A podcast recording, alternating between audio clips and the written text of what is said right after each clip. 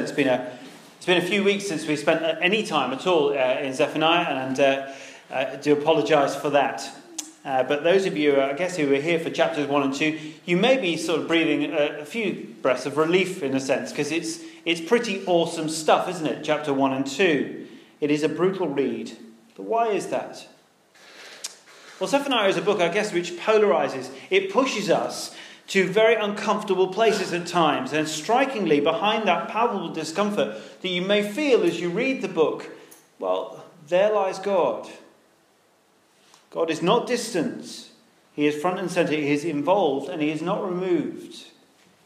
God is introduced in a number of ways in the book, as He is introduced in a number of ways throughout the whole of the Old Testament and, and the Bible. But very interestingly, within the book of Zephaniah, uh, in the Hebrew, he is described there as the mighty warrior, the El Gibor.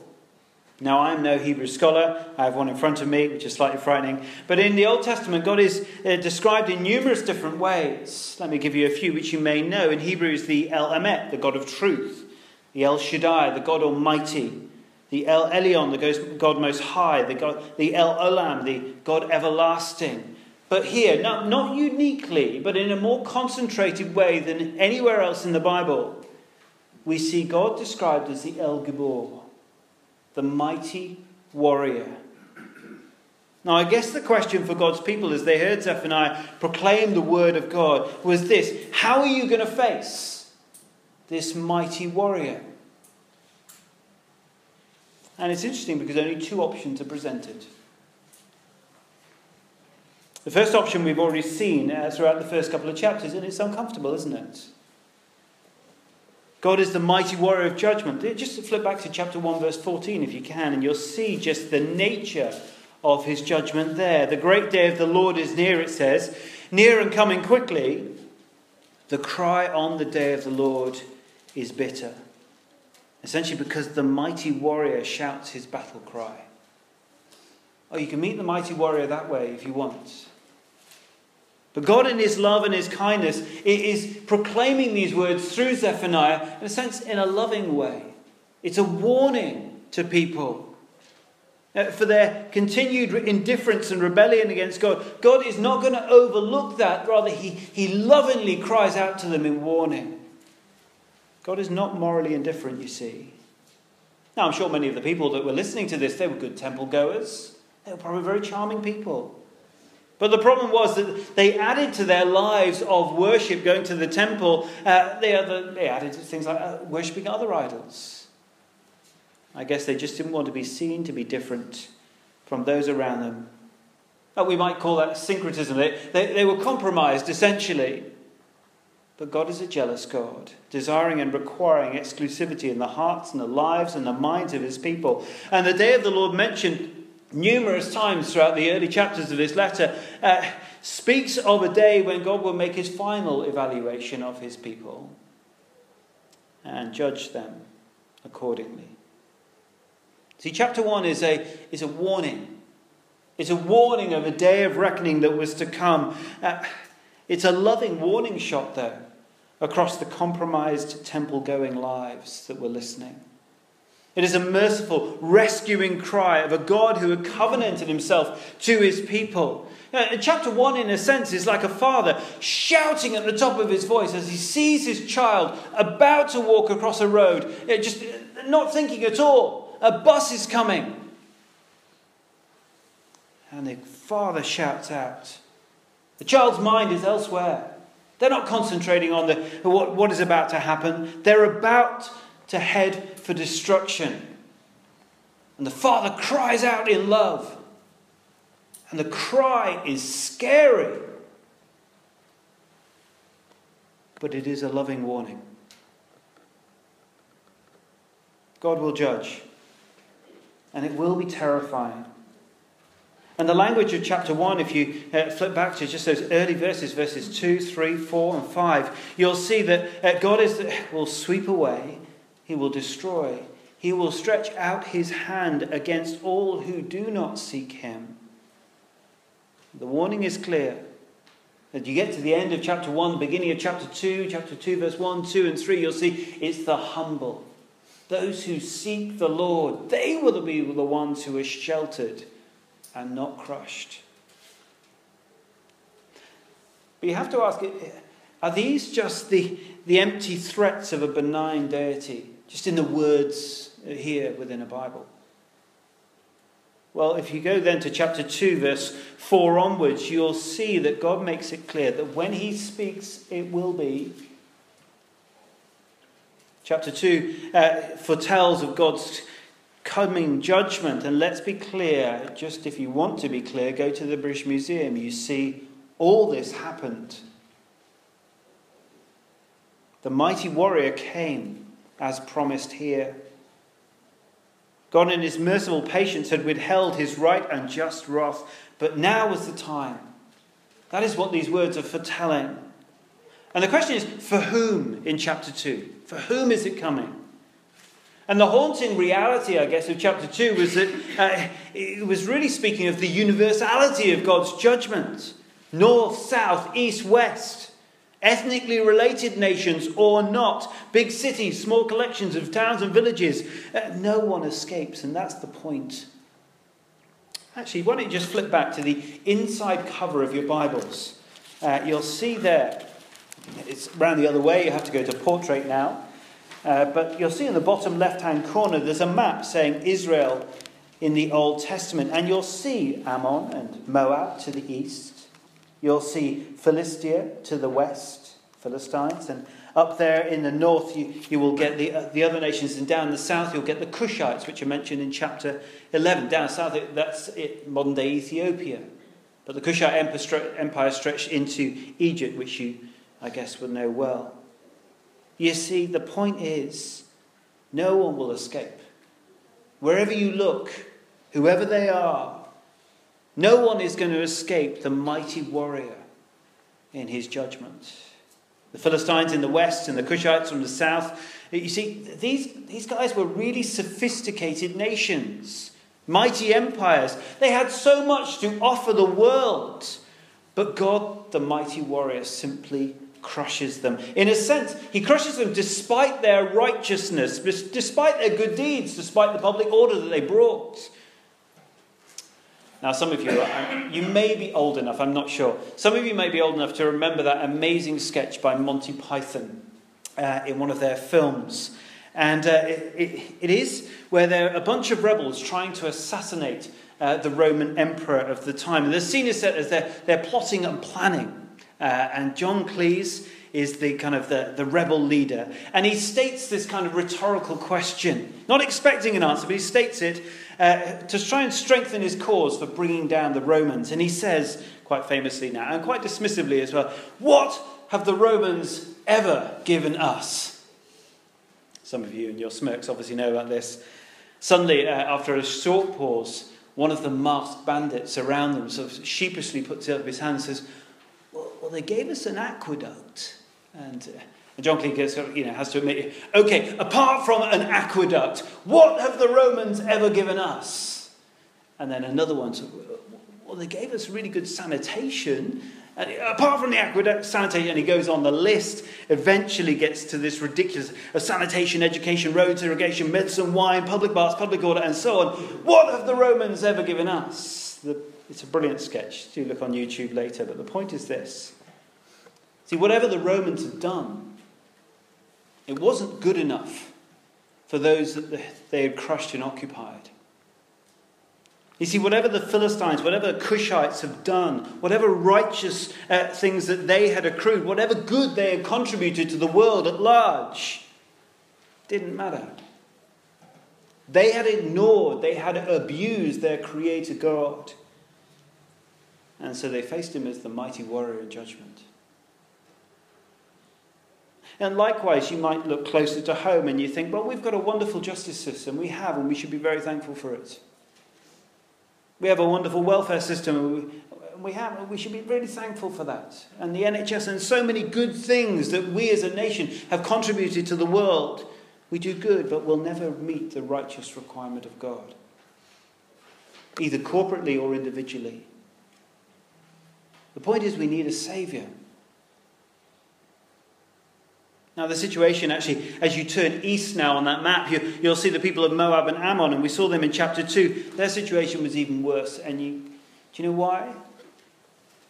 Because they were the ones who abused God's people. You see that in chapter 2, verse 8. They taunted and insulted them. They neglected to understand, though, that God, when He covenants Himself to people, mainly uh, people here today as well, us, He's fiercely protective. So Moab and Ammon felt it. God's judgment came on them and it was unrelenting, as you can see, as remember back in chapter 2. It's funny that, isn't it? You may look at people like Kim Jong un of North Korea and President Assad of Syria, and you have all sorts of feelings towards them. Uh, they seem to be pretty awful people. Their treatment of Christians and many other people groups is absolutely shocking. But I wonder, utmost in our feelings for them should be an absolute sense of pity, which should lead us to pray for them. Because when the mighty warrior comes in judgment for them, they will feel the full force of God's justice for their ill treatment of his people and his church. As we see here, it's not our responsibility to bring vengeance on such men, but yes, bring justice, absolutely in every way and legal way that we can, but vengeance, that ultimate justice, belongs to God alone. And therefore, pray. Pray for such leaders. But also pray for the leaders of our own country because God's people and God's ways have never been held in such low regard in this country in the last number of hundred years. We may be in the, you know, the fifth largest economy and doing very well in many, many ways. But as the Moabites and the Ammonites were crushed by Babylon in 582 BC, therefore we must realize that we are not beyond the reach and the escape of the mighty warrior in judgment. Did you know that when, when God did stretch out his hand against, for example, Assyria, that last group in chapter 2, the greatest superpower of the time, what happened? It was literally wiped off the face of the planet. The old city of Nineveh that's mentioned here in chapter 2, verse 13, is exactly across the river Tigris from this, the town of Mosul, the city of Mosul that we hear of Iraq, modern day Iraq. In 612 BC, Nineveh was desolated and left to be swallowed up by the desert. It was nothing it was only 200 or so, or so, years ago when the British Museum sent some people, explorers, to go and find some artifacts to see whether the Assyrian Empire actually existed. That we ever saw any more. An ancient superpower essentially was wiped off the face of the planet. And if that wasn't enough, the most shocking part of Zephaniah is still to come. And chapter 3, you see, begins with the same theme. The, same, the subject is still the, the judgment of God, but the recipients of that judgment. This is what should really, really, really shock us in a sense. And here we get to our first point. All will be judged by the mighty warrior. See, the funny thing about chapter 3 as it begins, have a look down, is there's no mention in the original text to show us that God is now speaking about or to his own people. The chapter numbers that you see here, or the little headings that we have really helpfully, nothing wrong with them, but they're not in the original text at all. They've been added for our convenience, and that's really good. But the ambiguity in the text is, is actually intentional. The, the point is this the people of God, that God through Zephaniah is addressing here, well, they were just like everyone else. What God was saying about the arrogant people of Assyria just a couple of verses before could equally apply to the people of Judah and Jerusalem, God's own. And please realize how difficult this would have been for the people to hear this, as it may be for us right now. I accept that, I fully understand.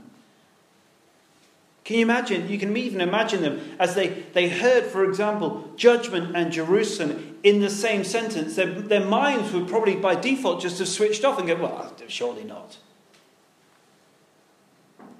Those words just don't fit in the same sentence. But look at what God said to them. Let's just dive into the text a little bit. Chapter uh, verse 1 of chapter 3. They're, they're rebellious, they're defiled people. They, they thought they knew better than God. They, they turned their backs on Him and, and they defiled themselves. Uh, in a sense, they wouldn't listen. They said, I'm going to go my own way. Verse 2 She uh, obeys no one, uh, uh, accepts no correction, does not trust in the Lord, does not draw near to the Lord. There's disobedience, there's faithlessness everywhere in the people. But notice the slippery slope. That rebellious heart, it begins there. It, it began, they, they turn to becoming loners. They don't want to hear the, the correction of the word of, the God, word of God or the people of God. They think they know better. Perhaps it's just one thing in their life. They go, oh, I don't want to hear on that one. Therefore, we see that the slope kind of gets, gets steeper. They, they, they want to draw near to God, we see. Whether in His Word or on the gathering of His people. Do you hear the warnings? Do you see how important the regular meeting of God's people really is? Regularly digesting God's word and applying it to your heart. Having someone that you know close to you is able to point out and say, Hey, I love you. But really, that way of thinking, that way of living, really? Leaders are not beyond this dispensing of justice, are they? They're described in verse 3 as roaring lions, evening wolves. It's a damning indictment, isn't it? Where they should have been instructing and protecting the people there, they're described in such kind of barbaric ways. They've been essentially eating them up, leading them astray, even using them for their own gain. And the prophets of verse 4 are similarly condemned. They're reckless with the truth, careless with the souls that they teach, arrogant before God. This is utter folly.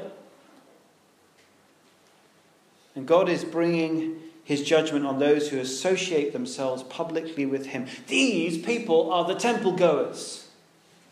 They look wonderful. They're the church goers of today. These people may, may appear so good, so righteous, but in reality, they just may not be willing to humble themselves before God and, and see their need for a Saviour. Question is are you one of those people? Do you know those kind of people? And in hearing the word of God and the Spirit stirring in your heart today, have you lovingly warned those people? But what, what did God do with these kind of people? The funny thing is, we just don't know. Look at chapter 3, verse 6. Uh, God, through Zephaniah, begins to summarize again what he's done with the other nations. And once again, the ambiguity in the text suggests that what the indistinguishable people of Jerusalem will receive will be just like the other nations. So, if you want to see what happens to the people of Jerusalem, go back to chapter 2, bring it all together. And it's probably that awful there's no special treatment here, no relenting from the mighty warrior in his judgment.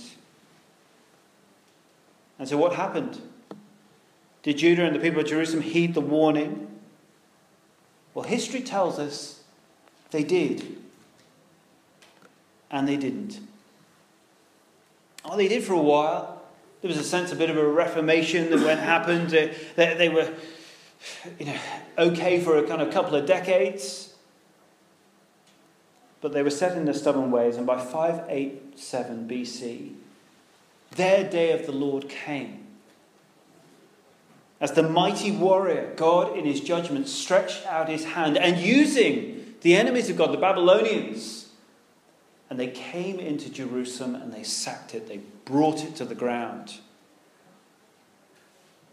It is thought that actually Zephaniah may have lived to see these prophecies that he spoke being fulfilled. But as I've mentioned before, a number of times, biblical uh, uh, prophecies uh, often have kind of what we call multiple fulfillments. I don't know if you've ever climbed up a mountain. You know when you're kind of climbing up and you kind of you think you see the top. And you kind of your heart and your mind is kind of like, oh, I'm going to get there and that'll be great. We'll sit down, look at the view, and, and then you get there and you go, oh, there's another bit to go up. Well, biblical prophecy is a bit like that. You get the first fulfillment, and then there's another bit, and then there's another bit. The prophecy here, speaking of the day of the Lord, that, that coming of judgment is first fulfilled in history, as we know when these nations were destroyed. Judah sacked as Jerusalem was sacked in 587 BC. But God will come again in judgment on another great day. That is when he poured out his son, uh, poured out his judgment on his son, Jesus Christ, on the cross. But there is a final, if you like, there's a final fulfillment of God's judgment to come. That ultimate day of the Lord, which this book lovingly warns us of and points us to. And the point for us, I guess, is simple. If we, if we choose to ignore this as a historical prophecy, should be kept a few hundred years back, you know, and leave it there, we do so, I guess, at our peril. But please don't have the arrogance to say you, you haven't been warned. Because we will all be judged by God, the mighty warrior. The gathered who publicly identified themselves as God's people, the temple goers, the church goers, we see that they're not exempt. Look at chapter 3, verse 8. I don't think God could be any clearer, could he? Look at chapter 3, verse 8. I've decided to assemble the nations, to gather the kingdoms, and to pour out my wrath on them, all my fierce anger. The whole world will be consumed by fire, by the fire of my jealous anger. Look, I hope we're clear. All will be judged by the mighty warrior. But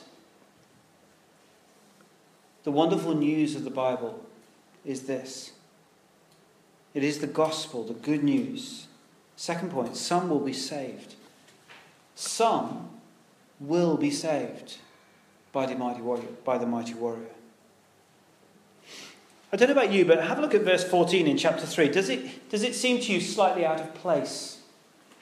It's funny, isn't it? Amidst this book, and it really is. I, I, I you know, I can't apologise for it, but it, it's hard, isn't it? Amidst this book, verse 14 stands out. You don't really expect it to be there. Amidst all this judgment, all this crushing, what happens? Is this a place to sing with joy? Amidst all this slaughter, God has, calls his chosen and faithful people to sing for joy. Uh, and you have to ask yourself is this kind of the perverse decree of a power crazed deity drunk in his own splendor? This sounds more like more natural coming from the lips of someone like Nero. You know, as he's got asked the Christians to sing for joy whilst he, he burnt them. And he did that.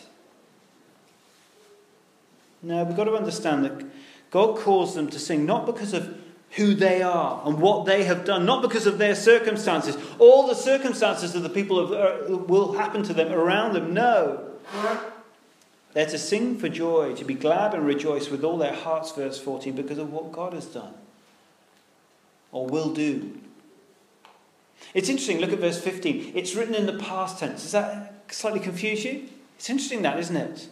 The Lord has taken away your punishment. He has turned back your enemy. The Lord, the King of Israel, is with you. Never again will you fear any harm. The point is, He hasn't. He hasn't at this stage. But it's written in the past tense, and the Bible does this a number of times to show that when God speaks, we need to know that will happen. It's an absolute certainty.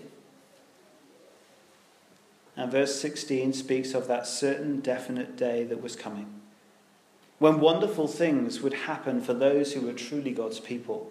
They're described here as the remnant, the faithful, the leftovers who would seek the Lord and trust in His righteousness and not their own. There are four things I'm going to briefly mention as we finish now. Four things that kind of summarize this end part of the things, if you like, that would happen for those who are truly God's. Are you listening? Because if you are a Christian here today, these are equally true of you. Firstly, God will vindicate his people. God will vindicate his people. In verse 11, we see they will never be put to shame. Verse 13, they'll never be afraid again. Imagine what that would feel like to not fear anything. I know for us in the comfort of southwest London, this may not be slightly as impressive as, as it may be for others. But can you imagine the comfort of such words for the Christians in Syria right now? How will this happen? Well, then it happened literally as God turned back their enemies. We see that in verse 15. And He did, and He will for us. Now, that's a negative dealt with, but there's a positive in God's vindication of His people too. Flip forward to verse 19 and 20, right at the end of the chapter.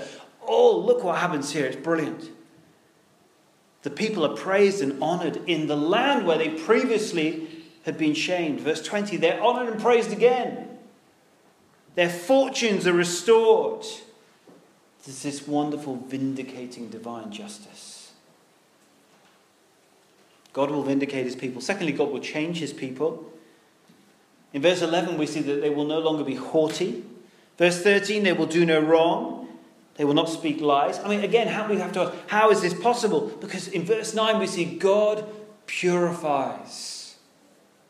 He transforms them. Where before they swore and they worshipped and bowed down to other gods, their devotion and speech will be for Him and Him alone. Their faith in God as the faithful remnant of God's people will result in them becoming more like God only through His transforming power. And that is equally true for us today as we come to Him through His Word and His Spirit transforms us. No, not perfect, but being transformed more into the likeness of our Saviour. Thirdly, God will gather His people. Look at verse 19 again. Wonderful, isn't it? We see the lame rescued, we see the exile gathered. Again, this all worked out in history. We know it came true, but it points us forward. Because if we are part of God's faithful remnant, those mercifully saved from God's just judgment, we too will be gathered and we too will be brought home. Our home is not the, the, the earthly Jerusalem that, that, Nehemiah and Ezra kind of built up later on in, in years. No, it is the heavenly Jerusalem that we've been looking at in our studies in Revelation, where the lame will dance for eternity on streets of sapphire and ruby. God will gather his people. But lastly and fourthly, this is where your heart should essentially melt. God will rejoice over his people. In verse 10, we see the people of God, that faithful remnant, they, they offer their worship to God. This is one way going up to God, worship going to God. But amazing, the most amazing thing on this day of the Lord is found in verse 17. Because God will rejoice as he sings over his faithful people. God will sing over you and me if you have put your trust in him. He takes great delight in you. You see that? He will quiet you with his love rejoicing over you. I, I just, just spend a moment. Can you imagine anything better? The answer is no. You cannot. But do you see the contrast? In verse 17, it's amazing, isn't it? God is still the El Gibor, he's still the mighty warrior there. But now he's described as your God, your mighty warrior. It's like the mighty warrior who comes back from battle. He's still the beast of a man, feared. People tremble around him. And yet, he, as he enters his house, he reaches out his arms and he picks up his children with loving, tender compassion and embraces them because he's their mighty warrior. I wonder, how do you want to meet him? On that final day of the Lord, the mighty warrior will either meet you in his judgment or in his tender love, singing, rejoicing over you. How do you want to meet him?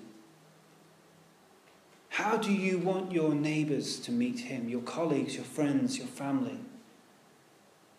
How do you want them to meet the mighty warrior, the El Gibor. Let's conclude very quickly. I guess we see the stark choice. I've tried to make it as clear as possible. Do you see this kind of polarizing reality? Nice people, church going folk, those who do much, so much for charity in the local community, they're really charming. None of those things really matter in deciding whether the mighty warrior will eternally embrace you in his love or destroy you, sweep you away in his unending judgments. I wonder who you can lovingly warn, who you should be praying for, meeting with. God is the judge, but he does never leave us without hope. It's here. We've seen it in Zephaniah. He's the only hope that we have. Yes, God is holy and just, and we've seen that. We know the wrath that is to come, but cherish the hope he offers. He's the mighty warrior who, so clearly in verse 17 of chapter 3, saves. He's the mighty warrior who saves. He offers, of course, that hope in the form of the one in whom there was no wrong, namely his Son, the Lord Jesus Christ, the mighty Saviour. On the cross, the mighty warrior essentially swept away, lifted up his hand against, utterly destroyed his own Son, the Lord Jesus Christ, the mighty Saviour, who, as Karen reminded us earlier from Isaiah 53, is the one who was pierced for our transgressions, who was crushed for our iniquities. He took on himself all the justice, all the wrath of the El Gibor, of the mighty warrior. Well, how can we know and receive this? How can you receive this hope? Well, as chapter 2, verse 3 says of Zephaniah, we must seek him. We must humble ourselves before him, trusting in his righteousness, not our own. And then and only then we will be sheltered from the judgment to come on that ultimate day of the Lord. I wonder do you want the mighty warrior to sing and rejoice over you or crush you? To delight in you or sweep you away? Don't think that I've come to this and sort of really enjoyed teaching stuff and I haven't. And don't think that in any way that I am sort of uh, biasing the Bible here. The one thing that Jesus teaches the most on in all of his teaching is this he lovingly warns of the judgment to come, of the mighty warrior. Please heed the warnings and trust Jesus, the mighty Saviour. Let's pray.